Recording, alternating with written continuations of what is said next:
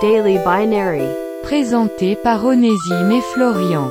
Chaque jour, un brin de culture générale sur le monde digital.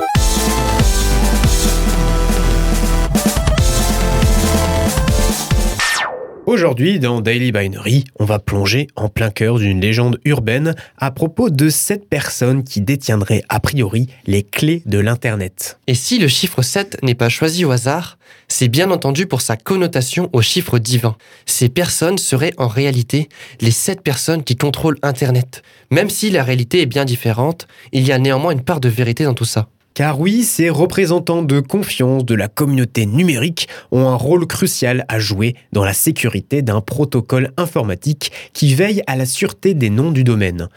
Pour s'assurer par exemple que le site Google que vous affichez est bien le bon et non pas une fraude dans le but de voler vos données personnelles. Quand c'est juste pour rechercher une recette de gâteau, ce n'est pas bien dérangeant.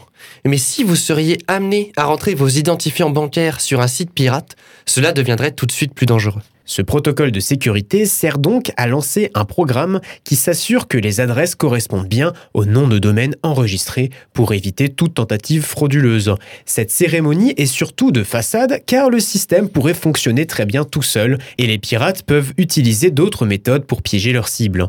Mais c'est aussi une manière de montrer que des organisations prennent réellement à cœur la sécurité de tous sur Internet. C'était Daily Binary. Rendez-vous demain pour une nouvelle dose de culture générale sur le monde digital.